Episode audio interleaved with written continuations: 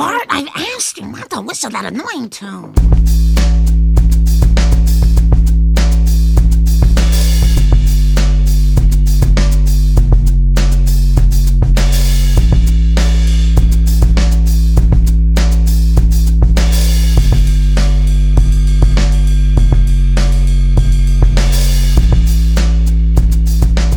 Yo, everybody, and welcome to episode 16 of Simpsons is Greater Than, your favorite Simpsons podcast.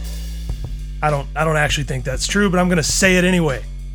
As always, I'm your host Warren, better known to some of you as Bart of Darkness.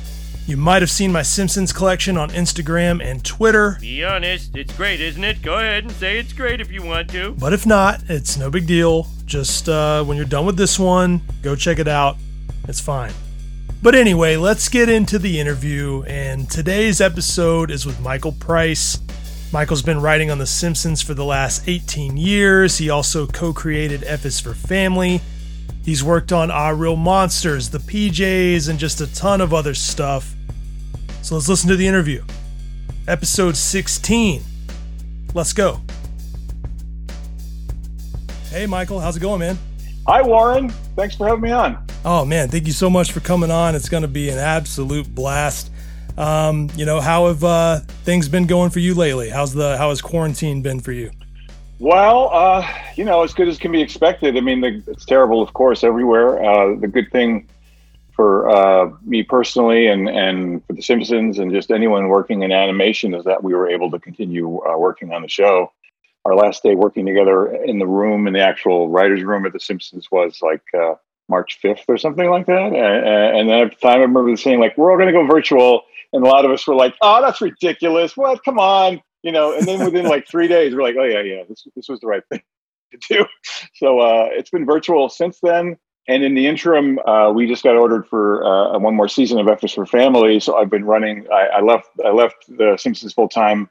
Uh, they let me go. They let me kind of go and come back. So uh, my last my last uh, day working on the Simpsons full time was around um, the end of August. So we've been working on getting the new season of Family together ever since then. Running that virtually as well. Zoom everything, Zoom writing room, Zoom table reads, Zoom recordings, and uh, somehow we're able to make it work. So wow. I'm very I'm very happy for that. You know, uh, and then otherwise otherwise we're all in good health, and you know we're my family, and we're just trying to do our best to uh, to do the right thing. Yeah, I mean it's a sort of a depressing question that I've opened a lot of these with, but you know it's something we're all living with, so I like to make sure everyone's doing okay. No, thank God. I mean, no one. I mean, uh, no one really close to us has gotten it. You know, we have some friends. My my wife has some friends back in. She's from Indiana. She has some friends and, and relatives back there who have been dealing with it, and we have a really good friend in New York uh, who uh, he's doing okay now, but he was in the hospital for for quite a while with it. So, wow, it's, it's a very scary thing. Absolutely. Well, you know, not to change topics too quickly, but uh, before we get into The Simpsons, you know, you mentioned F is for Family. I do want to talk about that a little bit. You were just renewed for a fifth season. Congratulations, by the way. Thank you. Um, what has it been like working on that show? Oh, what a dream! What a dream come true. Uh, you know, because I've been doing this for writing, you know, TV, like going on 25 years now. I mean, my first job was in more than 25 years. My first job was in 1994, and it's been really fun. It's been really exciting, and to work on The Simpsons, you know, one of the all-time great shows, has been such a thrill. But everyone has their own wants to get their own thing going, you know. And I tried many times over the years. I had pilots that I tried to write, pilots that I pitched, pilots that I got to write. Nothing ever got nothing ever got through like that process, you know. So this was the first one, and it's very personal to me, even though you know it originated with Bill Burr, uh, you know, based on his ideas and his childhood and his family but when they were looking to develop it, uh, Bill had no experience, you know, writing for television or writing for animation. So um, they wanted to team him up with someone. So I, I, was very lucky to get that call, and also very lucky to meet with Bill. And we hit it off, and we had a good time, and we had shared a lot of the same sensibility and some of the same experiences growing up. So we we get to collaborate on it, and uh, so it is very personal to me. A lot of it is based on my life, my childhood, my neighborhood growing up in New Jersey, my neighbors. I throw in names of old, old teachers now and then, you know. So, but it's also emotionally about that time and about what it's like being in a family like that. Although my family is if, if any of my family members are listening, we're nothing like that family. you know, we don't yell and scream. my father never yelled or threatened to put me through a wall. But um, but there's a lot of resonance there, and so not only to be able to get to do it, but to have it go uh, five seasons on Netflix, uh, and uh, and also to work with these amazing people. I mean, first and foremost, Bill, uh, who was just an incredible guy. He's so funny. He's such a wonderful collaborator. He's a really good friend. Um, we're we're taping this on Sunday after he just did Saturday Night Live uh, last night, hosted it, and I thought he was oh, yeah. tremendous. And uh, I'm so happy for him. And uh, so to to have uh, not just a working relationship, but a friendship with someone who I consider like one of the great guys, not just a great comedian, but great actor, but writer, but a great guy. It's really been a, a thrill, and and we have amazing writing staff and amazing uh, performers and actors. I've got to work with some of the my favorite actors, and it's just been a just a, a dream. And I'm I'm I'm sorry that it's you know looks like it's coming to an end. You know, this is our last season on Netflix, and uh, you know, so it's a little bit bittersweet, but uh, it's been it's been incredible. I love every minute of it. Yeah, I mean, talk about a stacked cast of of just funny people on that show. It's really really tremendous and a great show, Michael. Anyone that hasn't seen it, I find that hard to believe, but it's such a funny show. Make sure, I mean, no better time to get in now before That's the last right. season. So. That's right. That's right. The last season will come out uh, roughly a year from now, like like probably uh, in time for the next Thanksgiving of, of 2021. Nice, and hopefully the world will be a little less terrible by then. Yeah, I mean, my my hope is that you know because because we are coming to an end that you know a year from now next november we're able to have like a huge party a huge final party you know for the whole show and everything. We all get together again. Because even though i mean zoom is, a, is an amazing thing because even though i see all these people every day and i know them already which is which helps uh, but like i'm meeting you for the first time but but like it's still it, there's nothing there's nothing takes the place of, of being there in person you know? So we have a chance to all get together again and and kind of bring the show to an end altogether. That would be uh, hopefully we'll be able to do that yeah, that would be great. I mean, having writers, you know, on on the podcast and talking to them about the process, they do talk about how it's a little more efficient to do things the way they are in some ways, but there's nothing quite like being in the room. You don't get that. You can't bounce jokes the same way. It's just it's a, you know, quite an adjustment. I can totally understand that. Absolutely. Or even just those little moments of like, you know, I'll have a moment where we'll be in the we'll be in the room together and then step out for a second to get a soda whatever and then the guys passing by, I think of an idea. Hey, hey, wait, what about this? You know, or you know, or someone will be working on a script in their office. I can just walk in and say, now it's like, let's arrange a Zoom. Let's, you know, whatever, like that. You know, so it, it's different for sure. But thank God we're able to get it done. I mean, if if if, if this uh, horrible pandemic had hit like, I don't know, twenty years ago, I don't know, we'd all be in trouble. Yeah, I think the I whole mean, I think the whole world would be in trouble, uh, more trouble than it is now. You know, like in terms of being able to get things done. Yeah, when I when I had Al Jean on, uh, a great episode. Anyone who hasn't listened to it yet, please do. He was saying, you know, if this had happened ten years ago, I I don't know what would have happened to The Simpsons. Right, and it's it's crazy. Well, you know, tell me a little bit about you know how Michael Price got into comedy writing. You know what what put you on that path? Sure. Well, you know, it all goes back to me being a kid, and for whatever reason, I did not grow up in a showbiz atmosphere or anything. You know, just a regular kid growing up in Jersey. My dad worked for a construction company, and, and uh, he worked on heavy paving equipment, and my mom, you know, was, uh, you know, 1960s, whatever, you know, housewife, and I just love TV. I, I'm just like from from childhood. I just like gravitated to the TV all the time and I loved it. I love comedy, especially. I, I, I remember as a little kid, like watching old, old like silent movies because they would show like like old like Keystone Cop movies or whatever, and I thought those were funny. uh, but and old cartoons like Bugs Bunny cartoons and and uh, Flintstones and you name it. Um, because I grew up in the New York area before before cable, when it was basically five chan or five or six channels. There were three network channels, and there were three local channels, and there was the, the PBS channel um, and the, the, local channels would have just nothing but reruns original programming. It was all just old movies old reruns of batman and and you know gilligan's island and whatever the odd couple. And i just like went crazy for it. I watched it all the time. And i had this weird kind of um uh head for like learning everybody's names. I think you know I'm, i have an older son. He's in his 20s uh, he's on the autism spectrum. And um i think that i might be too in some way. I was never diagnosed that way because uh, sometimes people on the spectrum have what's called an area of interest where they like they get really into something and, and for my son for the longest time it was uh, trains you know so we used to take trains all the time um, for me, it was that. For me, it was like learning the names of every actor on a show, you know, or learning the names of like who uh, watching watching Bugs Bunny cartoons, like knowing who Chuck Jones was, you know, versus who Friz Freleng was, versus who uh, who did Beany and Cecil. Um, shoot, I'll remember his name soon. But uh, like knowing knowing their style and knowing who this was, knowing who this was, you know, knowing who Carl W. Stalling was, who did the music, you know, for those things, or like watching like uh, uh, watching a Munsters and knowing the names of not just the main cast, but like the character actors. Like there was there all these guys that were like in all the shows back then. There was a guy named Parley Baer. Oh, it's Parley Baer. Like I mean, who? It's it's like complete. I was like IMDb as a kid before IMDb existed. Um, and so I didn't, it was all just a thing of like, I just loved all this stuff. I would go to the local library of the town and, and like look at books and everything, but I don't know what, what that meant. You know, it didn't really, I wasn't like thinking about this is going to be my career someday. Sure. So then, uh, so I went to high school and, and in college, I became a theater major in college. And then I went to graduate school for theater as well. I learned how to be a theater director. But even then, I still all I wanted to do was comedies. You know, I was just my my professors would be like, "Why don't you try try this, you know, try this tragedy. Well, I want to do comedy, you know, so I really just wanted to do comedy. My favorite directors for stage directors were comedy directors. And then what happened was that I started getting into doing improv and sketch comedy in New York. This is like back in the late 80s, early 90s. And that's where I finally found like a thing where I knew I was sort of funny. I, I, I, I like to sort of make jokes with just generally in life. And then it became a thing of like, oh, this is how you turn it into a thing that you can do, you know. So I it was this place in New York, New York City called Gotham City Improv, which was based on the Groundling style of uh, learning how to do improv. And it was basically training you to be like a Saturday Night Live style sketch writer through improv games where you do an improv game.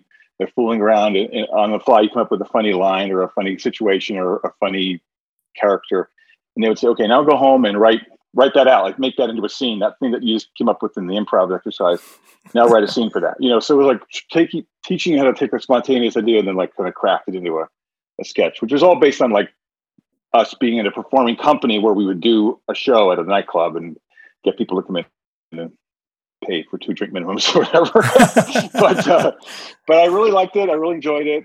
And then um, I finally, I'm like, my, I'm like 30 years old by this point, like 31 or something. I'm like, this might be a thing. But maybe this might be what I want to, how I can sort of find a way to, to make a living, you know. And um, so I had a friend who became writing partners, and we wrote a show together, a two-person show that we took some of the sketches from this group, and we we um, turned it into like our own little act, like a nightclub act that we did in New York City.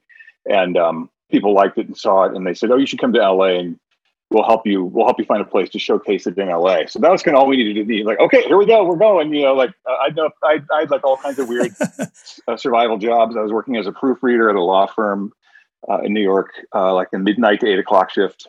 So oh, like, wow. I, got, I, got, nothing else going on. Let's this is it. Let's go for it. You know, so we kind of rolled the dice and we um, put everything in a car and drove out to LA. We had we knew some people there, so we were crashing around people's couches and and we knew some people who helped us sort of get a manager, who helped us get an agent, who helped us then sort of put our show up and showcase it. And um, that was our first introduction to what like the business was. And, and, it was very kind of a, a weird thing because we were, I thought we were really good. Um, and everyone thought we were good. And so suddenly this agent was filling our ears with like, okay, here we go. We're going to do this thing. We're going to do this. We're going to do that. And we had this big showcase at the uh, comedy store on Sunset Boulevard with everyone from every everyone from all over town came. It was like it was around this time of year. It was around October of uh, '92, I think. So um, everyone came. We were dynamite. We killed. Everyone came backstage later. Oh my God, you guys are great! And like, we got meetings, meetings, meetings. Like all these meetings set up at every network, and I was like, "Here we go, ka-ching!" You know, literally like the, the dollar signs were going off in my eyes. You know? and then we were, we weren't prepared at all for what happened next. Was that we had these meetings where they said your show was so great the other night; it was wonderful, and we thought, okay, yes, now now you make that show into a TV show. And they're like, well, what else have you got? What are your what are your sitcom ideas? And we had we didn't have anything. We literally had nothing, and it kind of all stopped. Like we we had one more meeting, another place, and we came back with like like we came we put together like a stupid idea in like three days which we should have been spending like a year coming up with this idea you know but and we went back and they're like it was all over you know and uh and it was a real hard thing. And um, so my partner she was more attractive and she she's very funny and she was a much better actor and a performer, like a more commercial kind of performer than I was.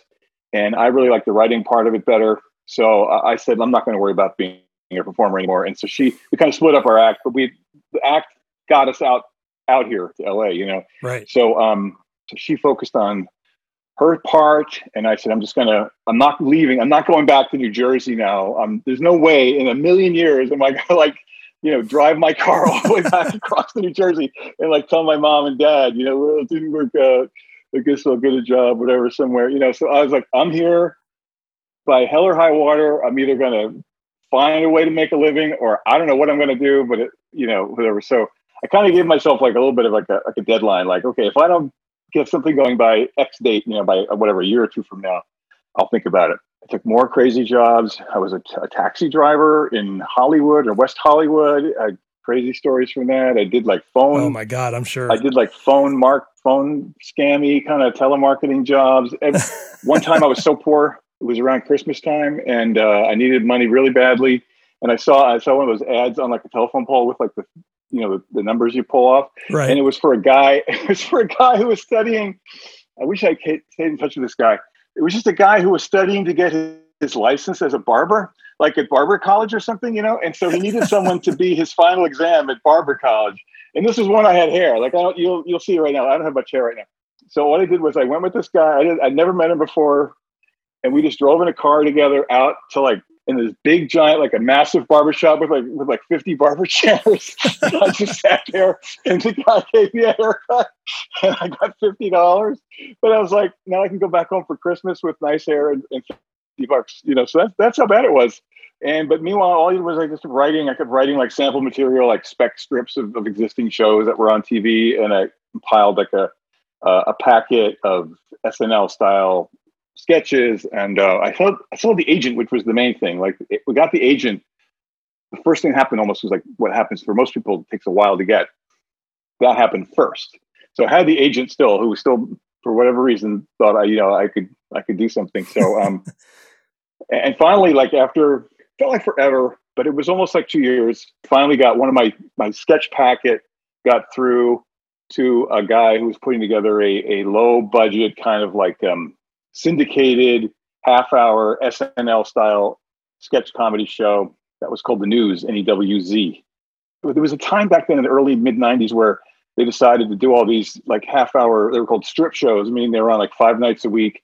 And there was there was ours. There was Jon Stewart had a had a talk show. It was called like the Jon Stewart Show. It was before he did uh, Daily Show. Mm-hmm. It was after his MTV one. For whatever reason, they decided to do that this this particular year, and our show got in there. And so I got hired. I remember going in for this meeting with this guy, and uh, I was super tired because I was working the midnight shift again uh, as a taxi driver. And the guy read my stuff, and he said, "Yeah, we're starting on Monday. You know, for two weeks. Can you do it?" And I was like, "I'll do it." You know, so I was so excited, and that, that turned into a job. It, it, lasted for a couple of months, and then uh, that didn't last. I mean, it got show got canceled, but shows get canceled. But it, it just turned into I was suddenly kind of on the way, and I met a guy there on that show who uh, was also at the time when that show ended. He he'd already moved on. He gotten a job at a, a cartoon show on Nickelodeon called uh, Real Monsters. Ah, Real Monsters. And Love that show. Need, oh, thanks. Yeah, he goes. We need some freelance guys on that. You know, you want to write a freelance episode? I was like, yeah, sure. So I went in there. That was my first animation. Was doing that. You know, and all these people I worked with on that show, they all went on like amazing careers. Like that guy, his name is David Litt. He he worked on a bunch of stuff, but then he co-created The King of Queens, the show with Kevin James. So like, you know, so, you know, he's set forever with that show, but uh, he was a great guy. A lot of good people on those shows. And um, what happens is that if, if you do well as a writer, if you're, if you, you can do the job and you can get along with people, then, you know, one thing kind of leads to the next, or this guy thinks you for that thing. And that's sort of what happened. But I was still kind of writing all this spec material. And, and um, finally I wrote a spec script of News Radio, which I love. Me too. Great show. And it, yeah, it was such a great, such a great show. And that was the one that kind of like broke through for me a little bit. Someone at Disney read it, they liked it, and I got hired on this show that was on the UPN network, which became the CW. It kind of combined with WB, become CW. Right. Anyway, the show was called Homeboys in Outer Space, and it was like a silly kind of ridiculous kind of I don't know satire whatever thing about homeboys in outer space. So uh, it was really fun. I was so excited to be on a primetime show. Again, there were great people on that staff. The two guys who created um, American Dad, Mike Barker and Matt Weitzman, were on that show with me, uh, and uh, younger people starting out, and some guys who had, had like been in the business for a long time. But the main thing is that on that show were uh, Mike Reiss and Al Jean. So, so Al and Mike, they'd done their, their time at The Simpsons. They'd done The Critic, and they got a, a two or three year overall development deal with Disney, uh, which enabled them to work for Disney. They still consulted at The Simpsons, I believe. Right. Um, this this would be around like season like the Oakley and Weinstein. Yeah, around five five through seven. Yeah. yeah, something like that. Yeah. So they were working on their overall deal at Disney, and so part of that is they were spending their time like developing ideas for shows, but also Disney would say, "We want you to work like one or two days a week on one of our existing shows as consultants." So they were consultants on Homeboys in Outer Space. That's where I met them for the first time, uh, and of course I knew who they were. I was like in awe of them because I knew I knew them from Simpsons and everything, and the critic. So, but they were really nice. They were great guys, and uh, they liked me. And then one of the shows they developed for Disney was called Teen Angel, and that got picked up by ABC. And then when that got picked up, they hired me to be on the staff of that show. And then that show only lasted a season, uh, although it was a lot of fun. Again, right after that, I was I was still working there, and then I got like a little bit of an overall thing at Disney, where basically like I was guaranteed to work on some kind of Disney show for like the next two seasons. And because of that, I got on the PJs, which was the Eddie Murphy claymation show at Fox. Oh yeah, oh, and yeah. Alan Mike, yeah, I love that show. Alan Mike worked on that as well. That was the last thing they did as part of their overall deal at Disney. And then when that ended, they went back to the Simpsons, and then you know Al Al stayed full time. Mike became more of a consultant, which is what he still does. And um, long story short, I'm trying to make super long story. long nah, it's okay, Mike. It's okay. Gigantically long story, only a little less long. Like a year or so after that, and I'm working on another show. Um, this show called What About Joan, which starred Joan Cusack, and we shot it in Chicago. And um, it was a very interesting experience. It was hard on my, my me personally because we we kind of all moved kind of part way to Chicago to, to work on the show, and my family was back in LA. I, my young son was like only three years old, so it was hard because I was like I would fly back and forth every other weekend to see them. They, they, for because of his schooling, he couldn't just decide like we're going to move move the whole family to Chicago. Plus, right. we didn't know if it was going to last. Anyway, I got a call one night, and the phone just rang, and it was Al Jean. I was like, "Hey, Al, how you doing?" And we'd kept in touch. And he's like, "Oh, not bad, you know." Well, uh, it was around this time again, like October of 2001, and um, he said, uh, "Well, you know, uh, uh, what, what, are you up to?" I said, "Well, I'm on the show." You know, he goes, "Well, um, we're starting a new season of Simpsons soon, and there's some people who've left, and, and, are you interested in coming on the Simpsons?" And I was like, "Oh my god, are you kidding me?" He's like, "Yeah, yeah." Because well, I said, "Well, I, I think this show, this Joan Cusack show, is maybe like we're on the verge of possibly getting canceled because we were the ratings weren't great." And he's like, "Well, uh, if it does, let me know if you're available. Let me know." So um, that was literally like a week, three or four days later, the show got canceled, and I got on the phone right away. And I called, "Hey, Al, it's me. you know, like, you're still is that job still available?" And he's like, "Yeah, it is." He's like, "I'll do it." You know, so uh, amazing. That was October of 2001, and, and I started. Me and Stewart Burns. I don't know if you've had a chance to meet Stewart, Not but yet. he and I started on the on the same day, which was like December 20th or 21st of 2001. It was literally like a Friday afternoon. For whatever reason we started that day we worked one day and then it was like okay christmas christmas vacation and we had two weeks off for christmas. And i was like i like this job. Work one day take two weeks off. But it was a really happy christmas. I was able to tell everybody hey i'm working on the simpsons now you know and and uh, so, so started in earnest you know right after the beginning of the new year in 2002 and uh, there you go that's amazing. Well, that and that's I, I love the little the way you wrapped it up because that actually was my next question, but it's it's still a relevant question. Aside from you know you explain what brought you to the show and Al knowing you from other work and things like that, but what was your relationship with The Simpsons prior? Like, were you a big fan? It sounds like you were into it.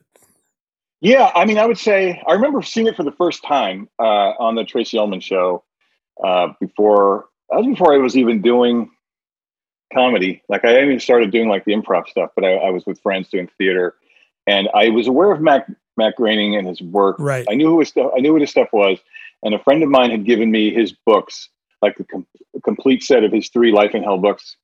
It was called like Big Box of Hell or something. I think. I love those uh, books. They're so they're so good still. Yeah, I thought they were all really good, really really funny. So I knew who Matt was. I knew his work, and then I saw The Simpsons. Like, oh, this is really good, you know. And then whatever it was all part of just because Fox was a brand new thing then, so I was really into watching what was going on there. And then suddenly it was a show. It was the actual show. By this point, I'm now starting to do comedy and I'm doing improv comedy, hanging out with all these really funny people. And I remember I was with a bunch of people in New York at our improv uh, class or whatever, and they were like, "Let's go back and watch The Simpsons," you know. And and it was right after it started running. It was like March or April of 1990, I guess. Like this one, Right. like Christmas show was Christmas of '89, and it started running for real like in December or January or so of 1990. So it was around Right. that time, and we'd all done a thing in the afternoon. It was like a nice. It was like in April or something. And we were all hanging out. He's like, let's go back to our house. The Simpsons is coming on. So we all went back to this guy's apartment and we watched The Simpsons. And I can't remember which one it was. I tried to figure out which one it was, but I remember just watching it. And every, at the time, they were all like, and they were all comedy people who were really, you know, knew, knew what was going on. They were like, this is amazing. What this is incredible. Oh my God, everybody loved it. It was like quoting it, you know, it's incredible. And everyone's talking about how they're going to write specs of it and everything, you know, and they're all working, talking about it. And, and so that was my first initial knowledge of it. And so I would watch it whenever I could. So I was Oh, yeah. certainly aware of what was going on. I, I knew I knew how good it was.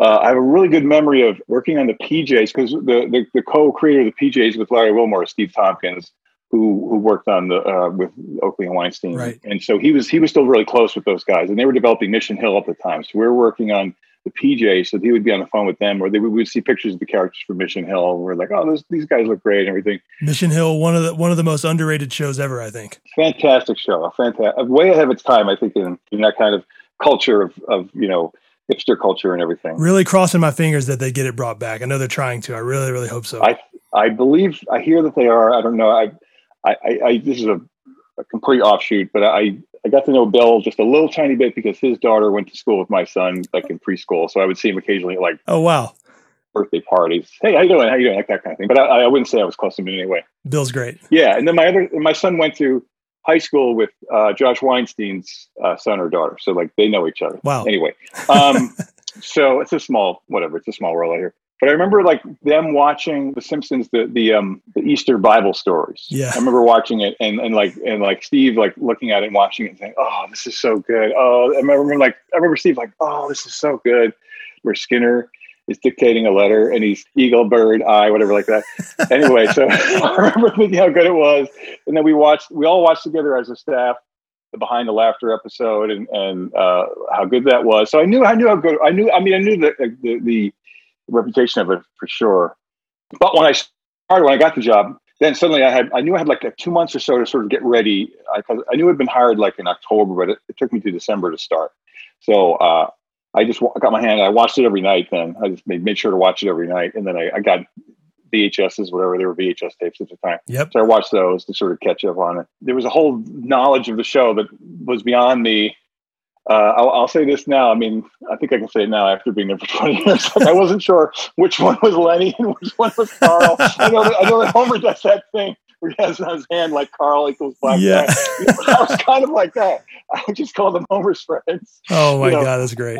and uh, and and my very first day uh, working in the room, Ian Maxtone Graham was was running the room, and uh, we were working on the episode that became the 300th episode. It's called Barting Over, the one with Tony Hawk, Oh yeah. um, where Bart sues Homer for emancipation over the he stole the money from that commercial he was in.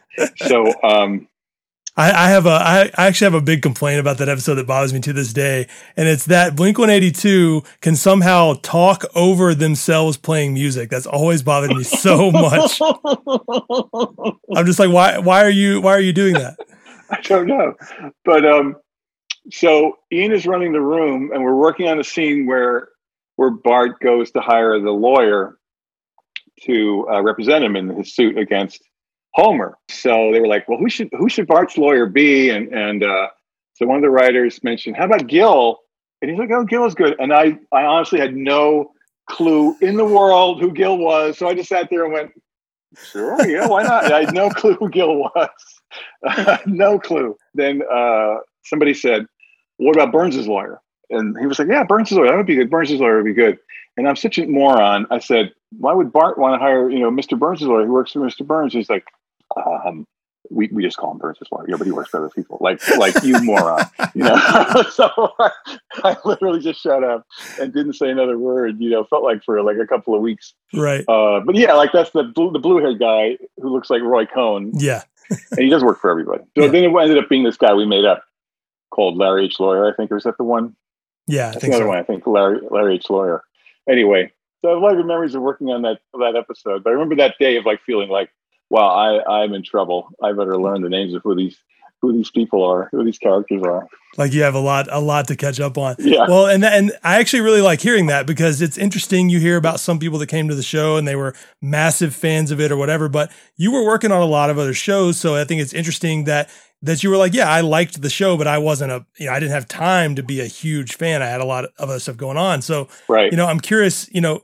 You, but you still knew about the legacy of the show. You knew how big of a deal that it was. Certainly, yeah. Um, and, and I'm sure it was really exciting to come to that, but also probably a little nerve wracking too. I'm sure that was kind of kind of weird. Absolutely. Well, I believe at the time, right around that time, there were two things that I recall. One of them was a big story on CBS News or like CBS Sunday Morning or something about the writing staff of The Simpsons, where where the reporter came and hung out and and was sort of hanging out with them, and, and you could see them walking in the room and everything. I was like, I'm going to be there soon, you know. So I remember like seeing who these people were. That was exciting. And then there was a story, possibly in the New York Times, about it as well, with like the, with a, with a picture of everybody. I was like, I know that guy. I know that guy. That's, oh my god, that's that's what George Meyer looks like. That's what you know. That's what whatever you know. Uh, and getting excited about that. And then around that same time, there was a big story in the New Yorker about George Meyer. And One of um, the funniest people ever. Oh my god he's amazing you know so i was i remember being very particularly intimidated about him about being in the room with him. Uh, when i started he was no longer full-time. He was working like i think one day a week on like wednesdays or something like that. Um, but to but to know that like i was pitching pitching a joke and like that george meyer was there and like if he laughed at it, it it meant the world to me. Or if he didn't laugh at it sometimes he would make like a little he would go like like that like like that's a stupid joke whatever and I'd be, oh, it's George Meyer, you know. Uh, and a similar thing happened because John Swartzwelder wasn't working on the show full time then, but he would write scripts. He would just come in. He had like so many amounts. He had like four scripts or so, or two, between two and four scripts a year that he would just write. But he would come in to what we call break the story, which is sort of pitch the story and then like sort of sit around and sort of hash it out with everybody, and then he'd go off and write. So I remember being in the being in the room with him a couple of times when he came into the one story. I remember him it might have been the last one he did, which is uh, when they went to England with the ten thousand dollar bill, and, and ended up with them going to England called the Regina monologue. Yeah.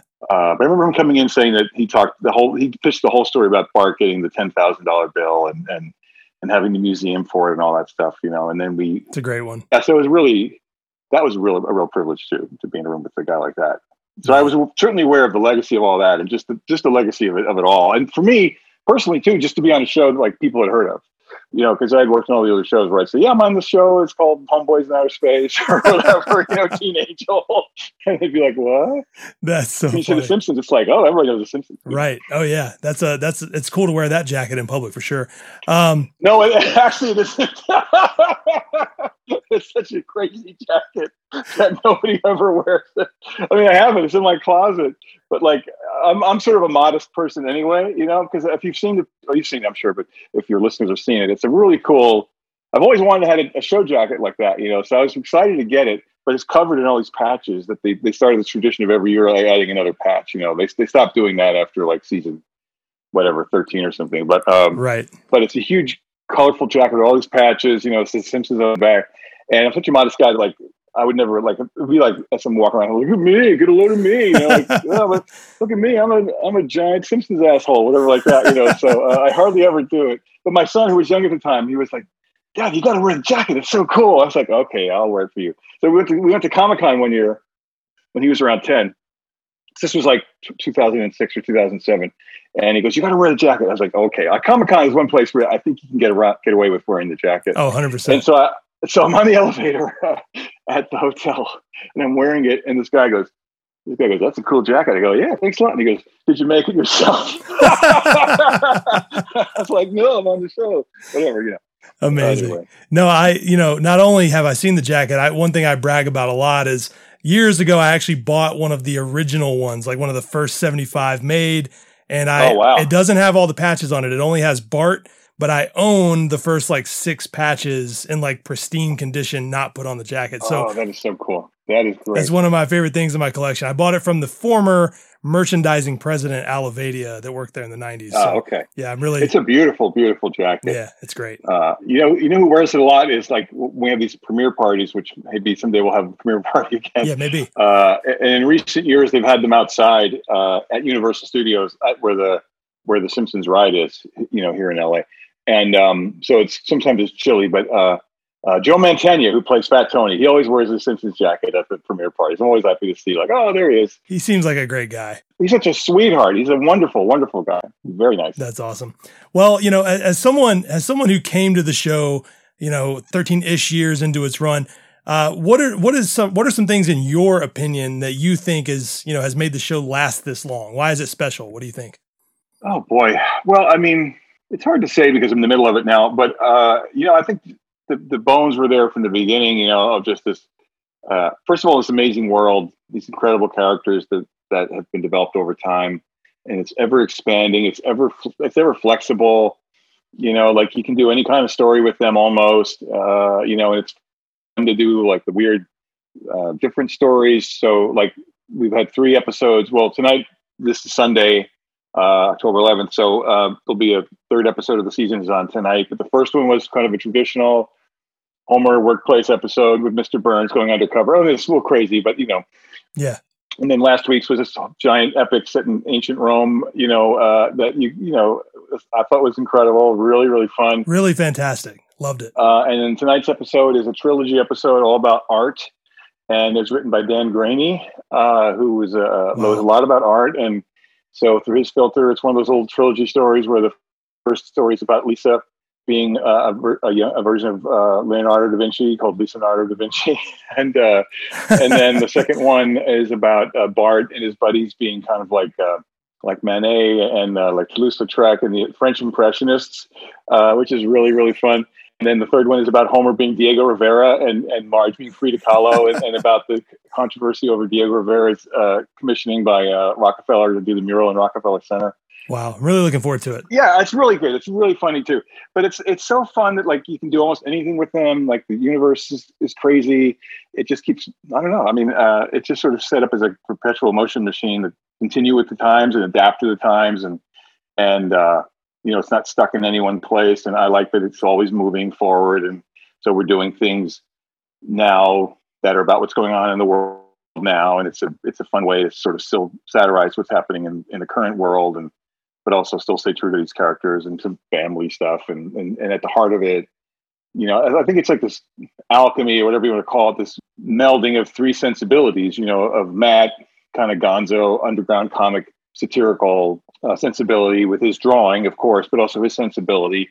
And then then you have uh, Sam Simon, you know, who worked, worked for all the amazing shows, Taxi and, and Cheers, and like just comes from a great, great TV comedy writing perspective. Also, art. You know, he did, he, did, he designed a lot of the characters.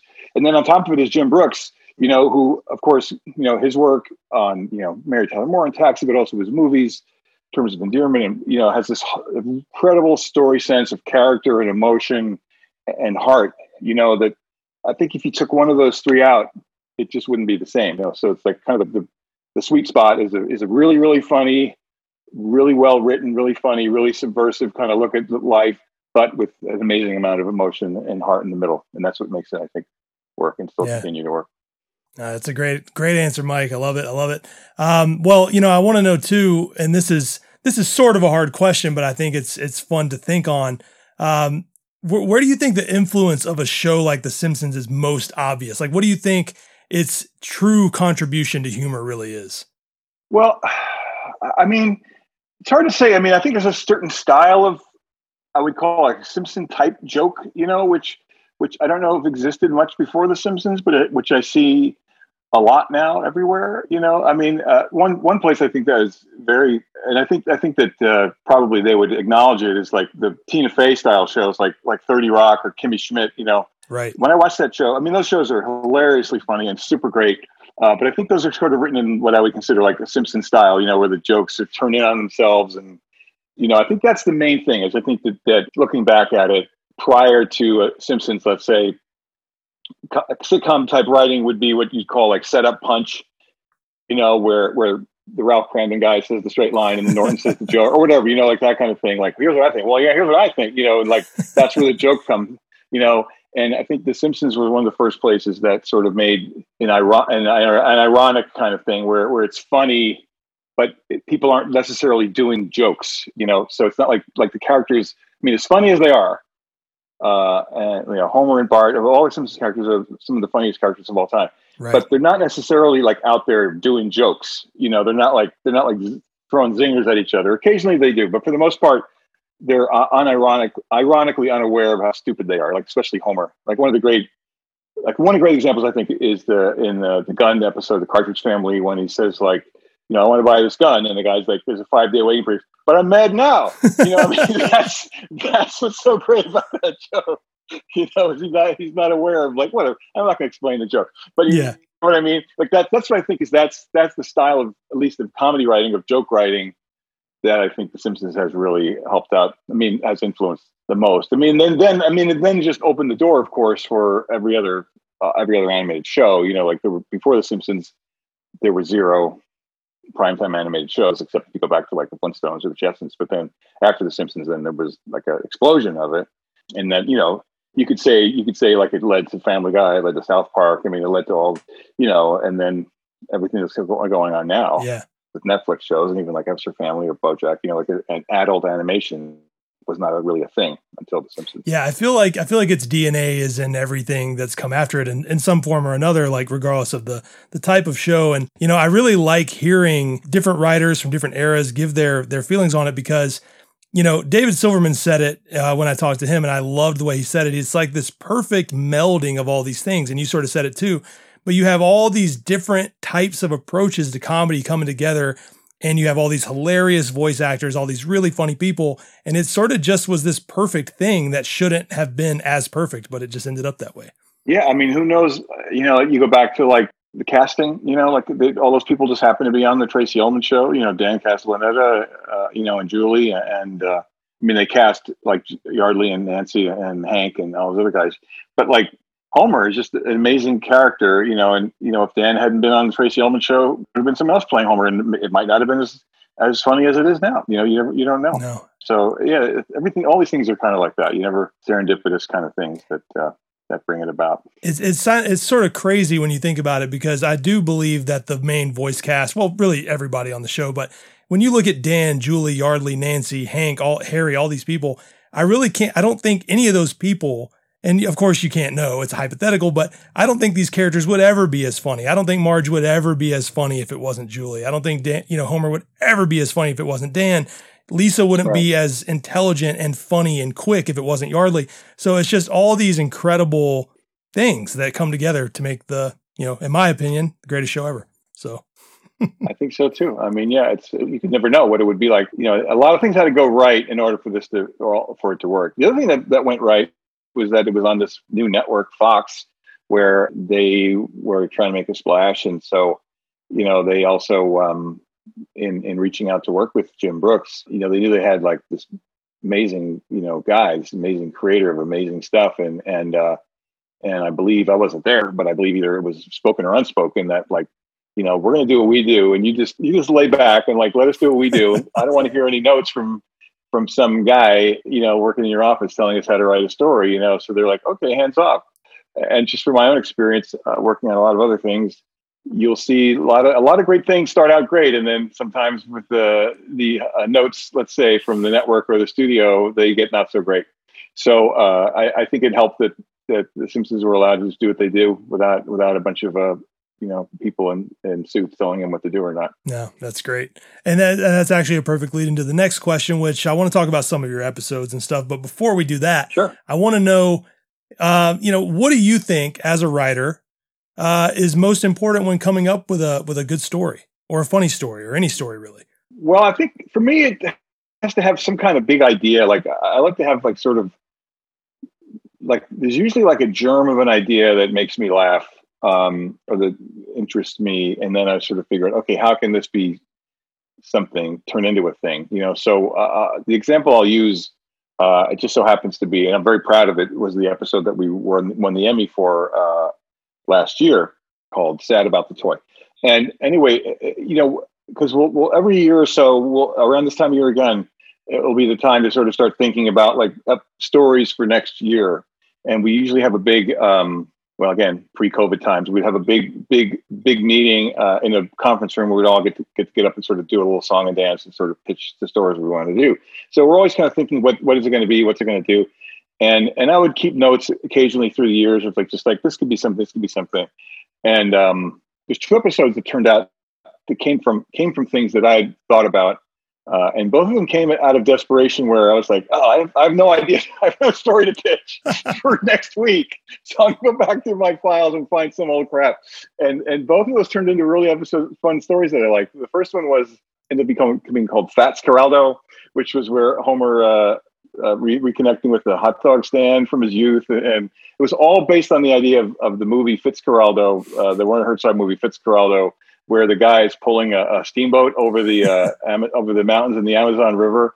And I thought it'd be funny if Homer had to pull a steamboat, whatever, some kind over a over a hill. And I thought, what if the steamboat? Because there was in L.A. there used to be a uh, like a chicken stand that looked like a steamboat. Uh, it was by Universal Studios, and I was like, "What if Homer found an old chicken stand or an old hot dog stand looked like a steamboat, and he's pulling it over the mountains like Fitzcarraldo?" and then it turned into like, "Okay, why is he doing it? Why does he want to do this?" You know, then it became the whole story about this his past connection to it as a kid and everything. So that was that one. But then the, the this one with Grandpa was literally me one day writing down what if Grandpa was the model for the Green Army Men.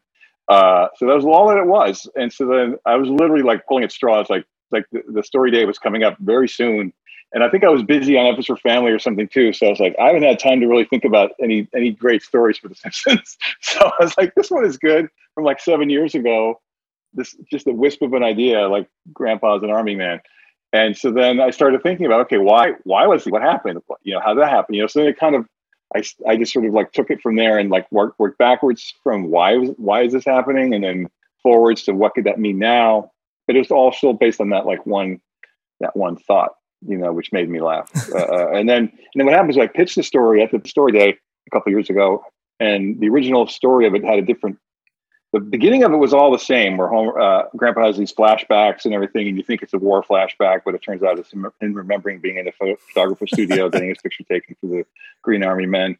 And then it became a whole thing where he, he decided to sue the company, uh, and then that's where it changed. So my original my original pitch was that he sues the company, he wins, he wins all these back royalties, and now the company goes out of business. So he essentially owns the toy company now and it was about like what do you do now? How do you make war how do you make army army soldier toys in today's day and age? And you know lisa had a lisa had an idea bart had an idea and it became like this war this battle about what kind of war toy should we make. Oh wow. That's interesting. Yeah and i pitched it that way. And then uh, and then that's that's what's so great about jim again is that he he'll kind of zero in on like what's the emotional thing about it you know so we said, I love the beginning of it. It's so funny, but then it got too big. Like it's too big. Like why would Grandpa own a toy company? Like let's let's just zero in on something smaller, you know. And and and in the in the talking around of it, I'm not sure who came up with what we ended up doing, but it became this whole thing about that you know grandpa the, the photographer uh, misunderstood grandpa's intentions and thought he was coming out to him remote right. romantically and kissed him and became that whole story that it became right uh, and much you know 100% better of course but but it, it still came down from like me having that one idea that made me laugh and like i sort of i'll try to hold on to those things no that's um, while i'm while i'm writing a story. That's great. Well and you know anyone listening to this i'm going to say this a lot i'm going to say it in every episode. I'm obviously a huge advocate for newer seasons. I don't really believe that the show gets bad uh, at a certain point and i you know fell off for some years like some people did but going back and revisiting some of the seasons i missed i find so much to love and there's like a lot of great stuff and i believe the show is still making great episodes today. So i love hearing the background on stories like that. That's really that's really oh, funny thanks. and those are both really good episodes. Oh thank you. I'm very excited about a lot of stuff coming up this co- upcoming season too. This really got it i have an episode this year that will be on uh come out probably i think like in january or something like that. That's that's another another little bit of a homer flashbacky thing at the beginning and and it involves uh, Homer's uh, previous. We never knew this until now, but when he was in, a teenager, he worked at a Chuck E. Cheese type uh, uh with the robots singing, you know, pizza robots or whatever. You know, it's It's about it's about his emotional connection to these to these uh, Chuck E. Cheese style pizza robots. Wow, I can't wait for that. It's going to be awesome. Well, um, you know, I, I, do want to talk about a couple of specific episodes, and I was going to touch sure. on, um, you know, a couple of the ones you spoke on. So I love hearing that background. But your first credited script is the first episode of what I consider a very underrated season, season 15. Um, and it's the return right. of Homer's mother, Mona. Right. Uh, what inspired that script, or what made you want to revisit that that story? Well, that was, I mean, this goes back too to like my first year or so on the show, where I was felt like I was sort of flailing and, and not quite knowing the show and not understand. I do my best to get acclimated to it. So at the time, the way to get stories uh, approved, we didn't we we hadn't started doing that big retreat thing, which which which actually they had done at the beginning, and then they started doing it again. But in this period of time like the way to get a story approved would be to write it up as a one page thing and then send it in to Al. And he would say, Oh, this sounds good or this doesn't. You know, so I, I remember sending that year because even though it, it, it aired as the first episode, like you said, of season 15, it was during it was made during the season 14 production time, right. you know. So anyway, I remember like sending in idea after idea after idea after idea and like, no, no, this is whatever, not, you know. So, but Al's so sweet and so nice that he wanted everyone to have a, a writing, get, get a script on the show. So he said, Mike, he goes, Mike, let's let's talk about a story for you. You know, and he it was his idea. Wow. He said, what if what if Homer's mother came back? So I was like, sure, that sounds yeah, I love it. Let's do it. You know, but I did like it. I mean, it was great. And, and uh, so that was his idea uh, to have Homer's mom come back. And then his idea that originally she was going to really die, like at the end, she was going to really, really die. But then we came up with that kind of fake out thing where she she escaped and, and lived lived another day and then then we all sat together and like you know worked it out together and figured out like what happened and all that stuff. But then I was he was very much I was sort of guided through that entire process, and then I wrote the script, and then I turned it in, and um, literally, if you look at the finished thing on the screen, there's one thing from my original my from my first draft that made it into the show, which is the bit where um, it's when Homer is summoned in this cryptic way to meet somebody at midnight under the bridge or whatever, under the highway bridge. and then he's got that little uh, flashlight and he goes, ah, ah. And then it's like the Manny Moe and Jack billboard. Ah, ah, ah. That was it. That's my only joke. That's my only joke from my original script that made it onto the air. Wow. But that's sort of like par for the course. I mean, I do a little better these days. My batting average is a little higher, maybe, but not that much because every script gets you know gets worked on like over and over and over again. Right anyway, that's that's that one. Yeah, I, yeah. I, I love again another reason I love talking to writers is they are so quick to give everyone else credit and and I, I joked with Mike Scully because he was like, "Oh, well, I can't really take credit." And I was like, "Mike, no, you're taking the credit," you know. Uh, but I, but I think that's really great, and I think that's another thing that makes The Simpsons so wonderful is it is this you know this this mind meld of people that that want to make everything else funnier. So I love yes, that. exactly right. Yeah. Um, so you also wrote a Christmas episode in season 15. As you can tell, I really love season 15. Um, yeah. Uh, called Tis the 15th Season. It's great. Yeah. Uh, which is not exactly a yearly tradition to do a Christmas episode like it is with Treehouse, but there are quite a few. No, there's, there's quite a few. Yeah. yeah. That was fun to do. That was a, that was another one that was sort of half handed to me by Al as well which I think he said, let's do a Christmas episode. And like, you want to write it, Mike? And he knew that I was really familiar with all the old um, specials like Rudolph and Mr. Magoo and all that stuff that we ended up, you know, parodying in there.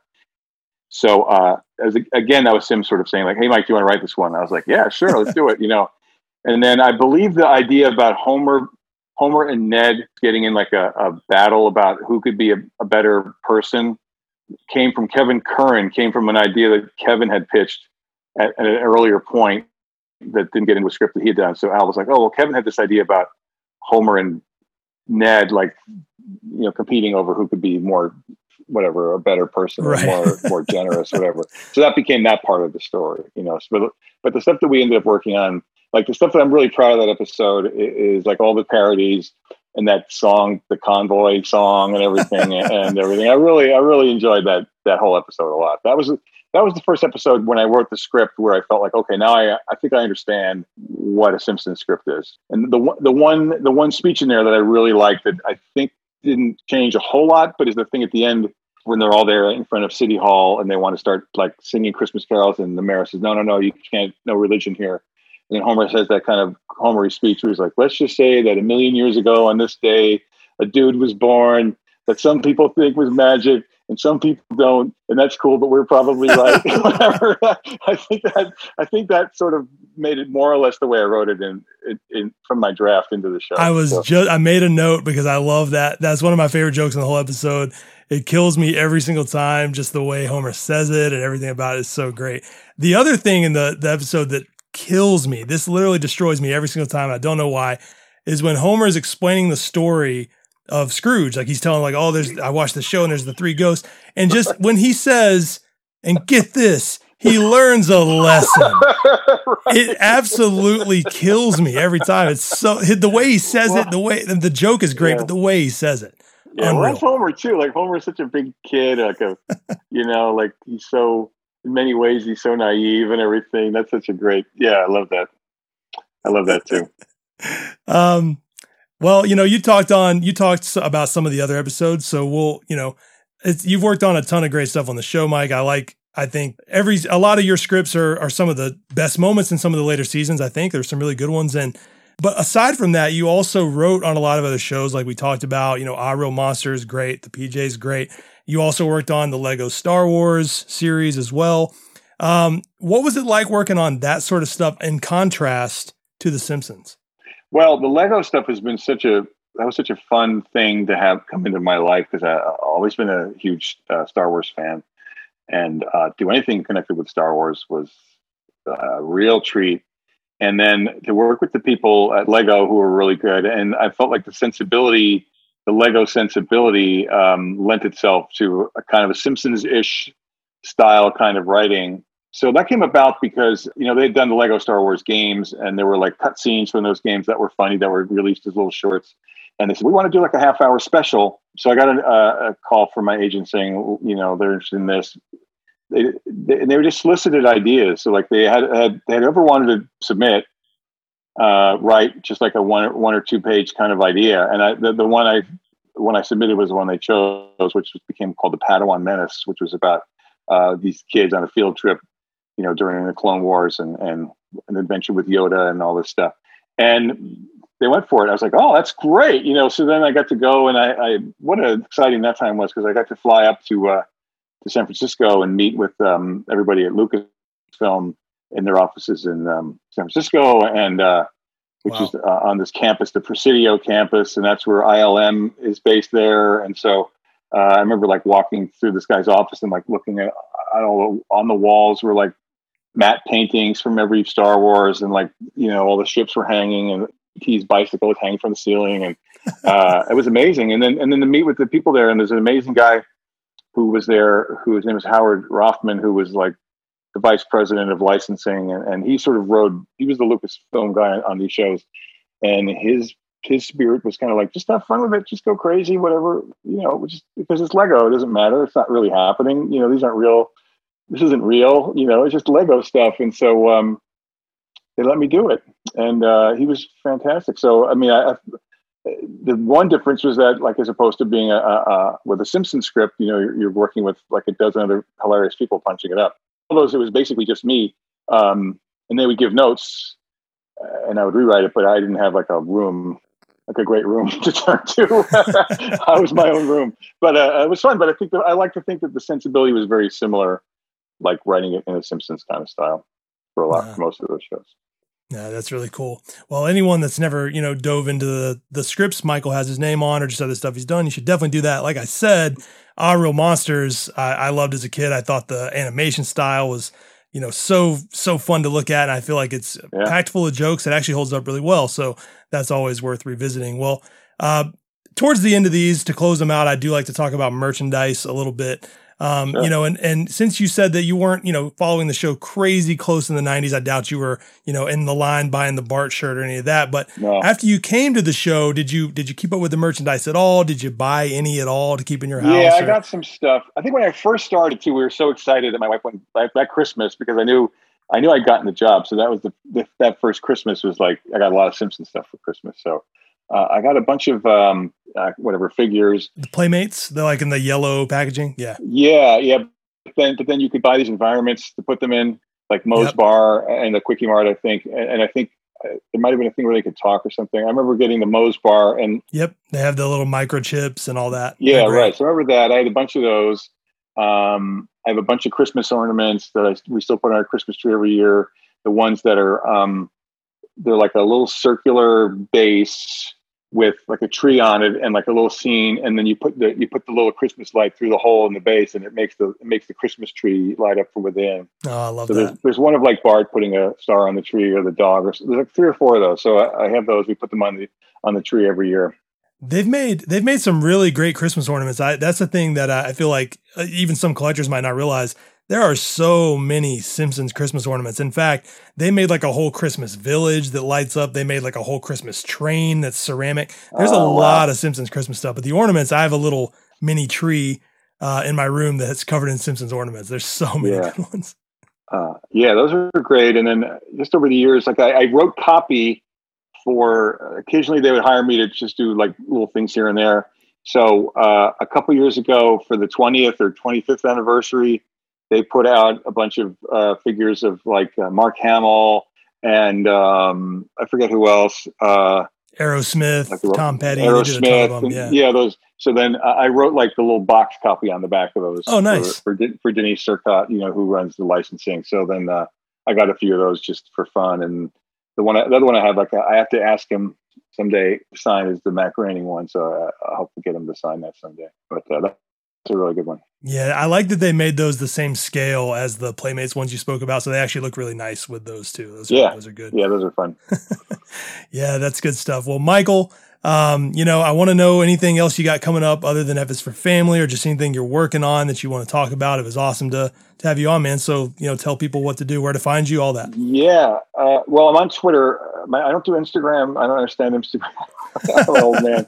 But uh, uh, on Twitter. At my Twitter handle is Mike Price in LA, all one thing.